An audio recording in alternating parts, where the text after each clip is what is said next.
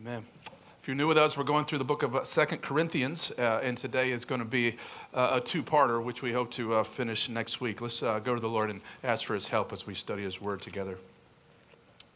Father, we're thankful today that you who began a good work in us will bring it to completion at the day of Christ Jesus. And even now, that work is going on. And I pray you would continue to sanctify your church by your word. In Jesus' name we pray. Amen. Well, Shane did a wonderful job last week taking us through uh, the previous verses. Um, we're going to try to get back to our, our pattern of someone other than me preaching once a month, which we kind of got away from during COVID last year. Um, but that was a very edifying sermon about our reliance upon the Lord. I, Kimberly and I watched the sermon from the airport. I had to be in Kentucky for my sister's wedding. And so we uh, watched, our, uh, watched the service there. And I haven't flown much this year because of uh, the pandemic. Had to cancel many trips, and I'm sure many of you uh, can relate to that. Uh, one of the most irrelevant things to have in 2020 was a planner, uh, right? And in this passage that we're looking at, really, it continues actually into the end of chapter two. Paul is discussing his travel plans. He's discussing how a change in the travel plan uh, brought up a particular problem that the Corinthians uh, had with Paul uh, as you see here in the text where he, uh, he, he, raises the question was I vacillating? Was, was, uh, uh am I not reliable? As you remember from uh, a couple weeks ago, I said that one of the issues in this book is, is Paul defending his integrity. And so we're going to look today at uh, marks of integrity in ministry. I have seven of them. We won't get through all of them today. Uh, but in this account, we're looking at something that is both uh, uh, biographical and something that is theological. Paul, Paul could talk about something as mundane as travel plans and uh, weave in it rich gospel truths. Uh, and it is a very edifying and practical talk. Now, nobody really likes to defend themselves, and it's, it's, it's awkward to try to defend yourself. Um, and Paul doesn't do this all the time, everywhere, but he has to in this letter because the false teachers, those super apostles, uh, were raising these questions about Paul. They were spinning a narrative about him, right? It, it, uh, they, they, they mocked his appearance. They said he wasn't a good speaker. They said his motives are not pure. He said he was going to do this, but he did that. He said he was going to come this time, but he came that time. You can't trust the guy. And remember, this is a church that's only about four years old. It's a very delicate situation with these new believers. And in defending his integrity, Paul's actually defending the gospel um, because it's so wrapped up with his, his, his ministry. Uh, and so there's much to learn here about all of us, how we can have a ministry of integrity. Now, before you dismiss this and think this only applies to those in ministry, let me remind you that every believer is to do ministry. Uh, Paul says uh, the purpose of pastors in Ephesians 4 is to equip the saints for the work of ministry.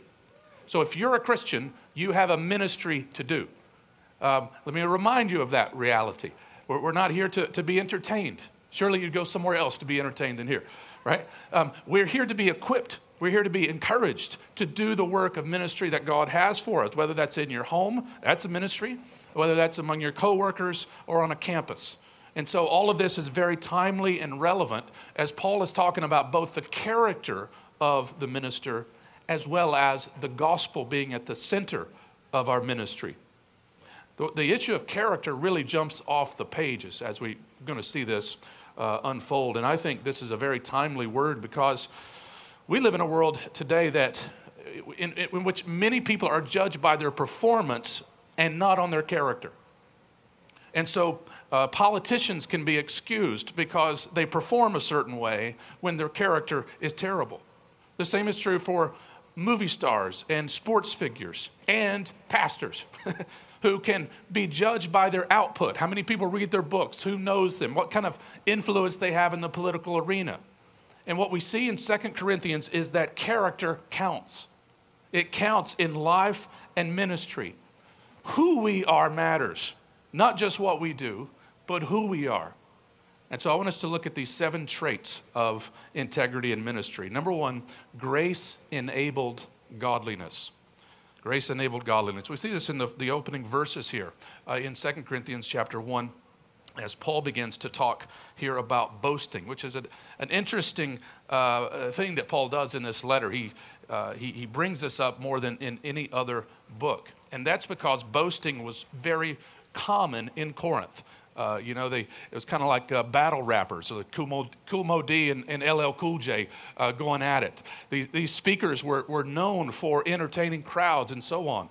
And again, Paul later says that his, his preaching, his speaking wasn't all that uh, impressive. And so Paul brings up the issue of boasting, but it's a unique kind of boasting. It's a boasting in the grace of God. Later he says, Let him who boasts boast in the Lord.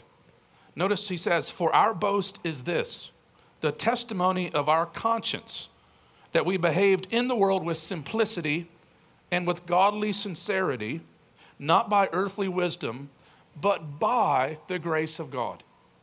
Therefore, God gets the glory in this boast because it isn't, uh, Paul's behavior isn't derived and, and it doesn't emanate from his own ingenuity and human resourcefulness. He can live and minister in a godly way by the grace of God. And that's the only way we pursue godliness as well, by his grace. The testimony of his conscience, that is, it is clear, and that has been produced by God's grace. The assessment of Paul was very hurtful to Paul, but his conscience was clean before God. And he says, This is what I glory in. A clean conscience is foundational for ministry. Now, to be clear, a clean conscience doesn't mean you're sinless. What this means is there's not a sin, Paul is saying, that I'm aware of that I have not confessed before the Lord or before someone else that it needs to be confessed to. You see, repentance is not uh, like in college basketball, one and done.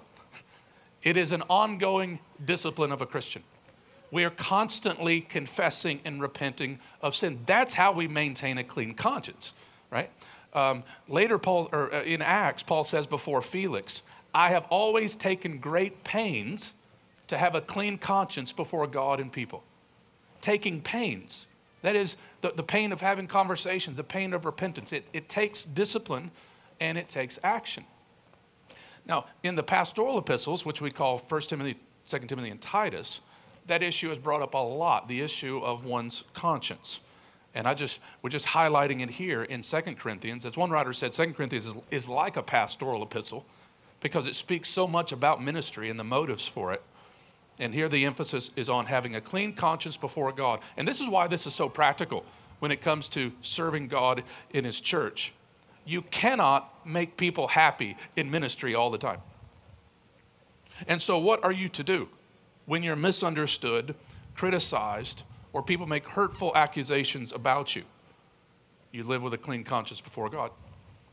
That's what you do. Because if you don't please God, it doesn't matter who you please. We're in ministry for the glory of God. Paul says in 2 Corinthians chapter 5, we make it our aim to please him. That's who we aim to please. And Paul says, I've done this, but it's not again by my own strength, it's by God's grace. It's a grace enabled godliness. His conscience was clear because he had acted in simplicity, he says, and godly sincerity. Not by the world's strategies, but he's operated in this realm of grace, making all of his decisions based on spiritual reasons. And I love this. This word simplicity is a wonderful word. It means single minded commitment. Again, it's that idea we make it our aim to please him. And with sincerity, which carries the idea of uh, holding something up to the sunlight to, to test it for inspection. That is, he's transparent, right? He says later in the letter, we are not like so many peddlers of God's word, but men of sincerity. So, Paul is saying here that this life above reproach is necessary and it is enabled by God's amazing grace. So, may all of us pursue a holy life by the grace of God. And here's what you'll find out in ministry godliness not only honors God, but it makes up for a lot of your deficiencies. You may not be a good speaker, but if you're godly, people will listen to you. They'll be impacted by you. In fact, I bet many of you, your favorite preachers are not hotshot preachers, but they walked with God. And there was a gravity about them. And they're mothers and godly grandmothers who are the same. We, we don't have the same degree of gifting or the same kind of gifting, but what we can all do together is pursue godliness. And that godliness honors God and it makes up for a lot of our deficiencies. Now, secondly, we need in ministry not just grace enabled godliness, but we need an eschatological vision. Big word, that is, a vision of the end. We just sang about it uh, in that Living He Loved Me song, whatever it's called, right? Um, that we, we need a, a vision of the future because ministry can, can feel mundane. The, the service can feel like ho hum at times. And we've got to remember what we're doing. And so, as Paul is talking here to the Corinthians, he makes this little passing comment and it doesn't really elaborate on it, but we, we need to note it because it's so encouraging. He says in verse 13, We are not writing to you anything other than what you read and, under, and under, understand, and I hope you will fully understand. Just as you did partially understand us, and here's the phrase I'm getting at that on the day of our Lord Jesus, you will boast of us as we will boast of you. Now, let's, let's think about that for a minute. The day of the Lord Jesus speaks of the return and triumph of Christ. And even though Paul doesn't really tease this out in this portion of the letter, it never really strays far from his mind in Second Corinthians. He drops these little phrases again and again and again, reminding us of the end, reminding us of, of the future. And what he's saying here is that we do ministry that is the ministry of loving each other, serving each other, teaching each other, caring for each other, praying for each other in view of that final day. And because that day is coming, what we do matters. The visit to that hurting person matters. The prayer for that needy person matters. The, the, the tireless uh, uh, work of, of sermon preparation matters. Why? Because Jesus is alive and Jesus is coming again. And he says, on that day, we will not only glory in Jesus, which we know we will, he's the hero of the story, but we'll also boast of each other. That is a fantastic thing to be reminded of. You know, some people wonder, will we know each other in heaven? I think this verse puts that beyond a realm of, uh, uh beyond the realm of possibility. It's a certainty. We will boast, he says. You'll boast of me. You will not be ashamed of me. Some of them were dissing Paul. They were ashamed of Paul. He says, On that day, you will be proud of me, and I will boast of you, you crazy, cantankerous church, the Corinthians. I'm going to boast of you on that final day. And that is quite a thought, isn't it?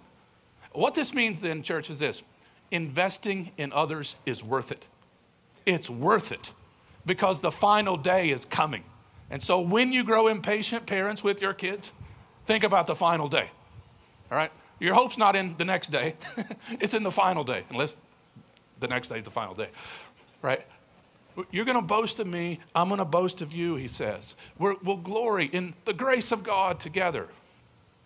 Now, one of the greatest preachers in church history, Jonathan Edwards in the 1700s, preached that verse as his farewell sermon after his church kicked him out. They fired him uh, over a, a debate about communion. And Edwards reminded them from this text that they would meet again and that there is a special bond between pastor and parishioner. And we just have to keep it on our minds. Caring for the well being of others is at the heart of, of ministry, and glorying, uh, thinking about that last day motivates it. One day, in the presence of Jesus Christ, we will be filled with joy as we see other believers that we invested in. And our joy in one another, as great as it might be today, will be greater on the day of Christ. We look forward, church, to a fellowship that will never end. And that is why we can say, as we say around here, gospel goodbyes to like the Garners and the Davenports. A gospel goodbye that is sending people off for a gospel mission because we know we have billions of years together to fellowship. We make the temporary sacrifice right now, and we know one day we will boast in each other and will glory in our God as we feast in the house of Zion. So that's mark number two. Mark number three truthful speech. Paul says his ministry uh, is marked not only by this grace enabled godliness and an eschatological vision, but honesty. That's integrity in ministry. And now he gets around to these travel plans, the, the problem here. He says, Because I was sure of this, I wanted to come to you first so that you might have a second experience of grace. Now, that's not talking about a, a second salvation experience of grace, but rather seeing him twice would have been a blessing to them. He says, I wanted to visit you on my way to Macedonia and to come back to you from Macedonia and have you send me on my way. Was I vacillating when I had to do this? Do I make my plans according to the flesh, ready to say yes, yes, and no, no at the same time? And Paul's going to go on to root his integrity in God's integrity and basically to argue this point. He's not wishy washy, he wasn't speaking out of both sides of his mouth. Now, it's not important to know this whole itinerary, but I'll give it to you anyway, okay? If you read 1 Corinthians 16, Paul says he intended to go uh, from Ephesus to Macedonia. Macedonia is where Philippi and Thessalonica, those churches were. Uh, he was going to go there, and then to Corinth, and he's going to stay the whole winter. So, not a short visit, a long visit, okay? Uh, got his worship blanket out, just enjoying each other's company. And then they were going to send him over to uh, Jerusalem with the offering. Well, that didn't happen. He revised his plan, and that's what we read about in verse 16. And the plan was uh, instead of going that route, he was going to see them twice. He was going to go from Ephesus to Corinth, up to Macedonia, back down to Corinth, and then to Jerusalem. But what happened is he got a negative report about the church, and he has to make, chapter 2, verse 1, a painful visit. So he just shoots over from Ephesus, straight across to Greece to see the Corinthians, and then he's back. And so the Corinthians did not get the long winter visit, and they didn't get the double visit. They got nothing. And what's happening now is people are putting the details in for the church, spinning a narrative about Paul. And the change in plans caused this big rift as people are making up stories. They're saying he's fickle, you can't trust him. He said he was going to do this, he didn't do that. But the issue is the circumstances changed. Therefore, Paul had to change his plans, and we know how this works. We had a whole year of that, right? Of changing plans. I mean, I had opening day tickets last year to see the Nats. We were going to see Hamilton in Washington, D.C. I was going to go on sabbatical. None of that happened. I'm not angry. I'm not upset or bitter, but maybe a little bit. But, but as, you, as you change plans, it helps to talk about it. It's very therapeutic. Uh, as, as the circumstances change, your plans change, and that's the point. Paul is saying, I'm an honest guy. I really intended to do that itinerary. I really intended to do the other itinerary but I didn't. And now he instead wrote them a painful letter, and they're, they're, they're really making up issues about the Apostle Paul. He later tells them, we'll look at this next week, that one of the reasons he didn't come to them again was to give them time to repent and correct the problems that he wrote about. He viewed it as an expression of, of mercy, that after the painful letter, instead of a, another visit, they would dwell on what he said and, and, and change and uh, turn to God. And as we see, that happened. That happened. So, just two really quick applications um, as you think about this particular issue that we're looking at. Number one, give your brothers and sisters the benefit of the doubt. When you don't have all the details, the church was very uncharitable to Paul. Very uncharitable. And that's a good lesson for us in these days because it's easy to put the worst possible spin on a narrative. You know, you hear phrases like this He said that, but I know what he means. Or she said this. And then you press them and say, Do they really say that? Well, not really, not in so many words. Well, well that's, that's problematic, isn't it? Some Christians lack discernment, they, they need wisdom, they need to make good decisions. But other Christians lack restraint and charity. They like to size people up and claim they know people's motivations and all those things. We don't always have the answers, right? Somebody looks really tired or groggy, you could, you could make a number of uh, assessments of that issue. You know, with, with, uh, their marriage must not be good, right? Or, um, well, maybe they just had NyQuil last night and they're in a fog. Like, we, we don't have all the details, but it's so easy to fill them in with our own ideas and spin things.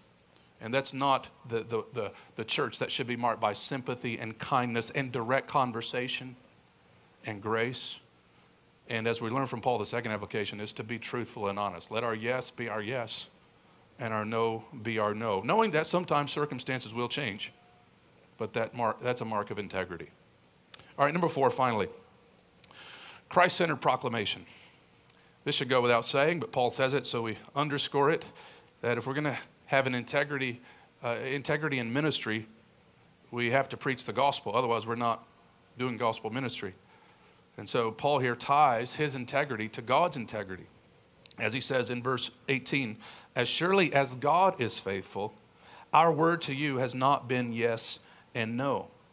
So he attributes his integrity to the faithfulness of God. Again, it's not emanating from him in his flesh, it's due to the work of God in his life. That's how he can be a, a minister of integrity. God is sustaining him, God is faithful to him. And then he goes to, to give you some proofs of the faithfulness of God. And the first proof that he gives is the fact that God's promises have been fulfilled in Jesus Christ. Notice he says here in verse 19, For the Son of God, which uh, calls our attention back to David the, and the promise made to him about one sitting on the throne forever. The Son of God, Jesus Christ, the Messiah, whom we proclaimed among you, Silvanus and Timothy and I, was not yes and no, but in him it is always yes. For all the promises of God find their yes in him. That's a wonderful verse, isn't it? so he's, he's here tying his integrity to God's integrity, saying, God has empowered it, He sustained me. And let me just remind you while I'm here about the faithfulness of God. And so he goes on a little tangent. And that's how Paul works. He talked about traveling, and now he's into the, all the promises of God find their yes in Christ. And I'm glad he did because we have here uh, the, the important reminder about proclaiming Christ and how the whole Bible climaxes in Jesus Christ. And one of the things Paul is doing, it seems, also is saying he's using a greater to a lesser argument. If I would do the great thing, that is proclaim the gospel to you, then surely you can trust me about a little thing like a change in travel plans. I have preached the gospel to you, he says. The, God, the Bible, how it flows uh, to the person and work of Jesus Christ, the Son of God. Church, God is faithful. Lest we ever doubt that, we look to the promises of God in Scripture we look at how Jesus Christ has fulfilled them. Jesus is the yes to the fulfillment of the promises. Jesus is God's big yes to the world. He's not the world's maybe, He's the yes to reconcile sinners to God, and that's what He does. He came with a clear plan and fulfilled it. He is God's yes. One of my favorite baseball announcers is the White Sox, the Hawk. And whenever the team hits a home run, he always says, You can put it on the board, yes. I thought about that as I read this text because Jesus paid it all. You can put it on the board, yes. All the promises of God find their yes in Him. All of the anticipations, all of the predictions of the Messiah have been decisively and irreversibly declared to be yes. Christ is God's yes to the promise of Abraham that through him all the nations of the earth would be blessed. He is David's offspring who reigns forever. He is Isaiah's suffering servant who was wounded for our transgressions. He is Daniel's son of man who will come again in glory. He is the ultimate prophet, priest, and king. He is the second Adam who obeyed the Father perfectly. He is the better ark who provides salvation to all who run to him for refuge. He is the royal king declared in the Psalms. He is the greater Isaac that was offered up for our salvation. He is the greater Moses who brought us a greater Exodus. He is the greater Boaz who feeds the hungry at his table and brings us into the family. He is the true manna from heaven who satisfies our hungry hearts. He is the water from the rock that saves us. He is the fulfillment of the law. He is our Sabbath rest. All of the promises of God find their yes in Jesus Christ. And to read the Old Testament without having Jesus in view is like reading a mystery novel without the last chapter. You would get to it and say, What's up, man? You write the publisher. Where's my last chapter? Jesus is the last chapter. He is the yes. He's not a maybe, He is a yes. And, church, He is the only yes Any other potential Savior is a no. There's only salvation in Jesus Christ. They all lead you down a dead end, but not in Christ. He's the yes. He's the answer to our greatest questions. Forgiveness? Yes. Satisfaction? Yes. Eternal life? Yes. Reconcile to God? Yes. Will He have you if you're not a Christian? Yes. He will have you. You can know Him. All of the promises of God find their yes in Jesus Christ, all of them. Every one of them. What God pledged, Christ fulfilled. What God said He would do, Christ did it. Jesus Christ, the crucified and risen Savior, is the ultimate proof that God is faithful. Never doubt it. And right now, if you're in a hard time, derive strength today from knowing that our God is faithful. Unless you doubt his faithfulness for a second, take this book of promises and linger over them. Linger over the good news of Jesus Christ. Take the Bible like a lozenge, you know, you just slowly kind of let it enjoy it. Unless you don't have self control like me, you eat it immediately. Let the, let the lozenge, let the lozenge of God's word marinate. That's a mixed metaphor, but let it sweeten, right? you know what I mean, right? Work with me. I'm cold up here. All of it. And so Paul says, because of all this, we utter our amen. We utter, we're getting better at amens here. We can still do better. The younger generation, you can, you can play too, okay? We, we say amen. What is amen? Amen. That was, that was in the news recently, was it? Somebody made a, never mind. Maybe he's watching. Here you go, pal. Um, it's the celebratory response that we declare as people who have received this salvation. It's celebratory. It's, it's saying, I like that. I agree with that. I celebrate that. And Paul says, when me and my companions, my boys Silvanus and Timothy, when we preached, you guys said yes. You said amen, declaring that God is faithful to the glory of God. Now, I'm going to pause it there for today. Paul goes on to say something wonderful, and that is the Spirit of God confirms this reality that God's faithfulness is seen in the past, looking to Christ, but it's also seen in the present that the Spirit of God indwells us. God is faithful, and our spirit today is rejoicing because God is faithful. So praise be to our faithful God. Praise be to our Messiah, who is our yes.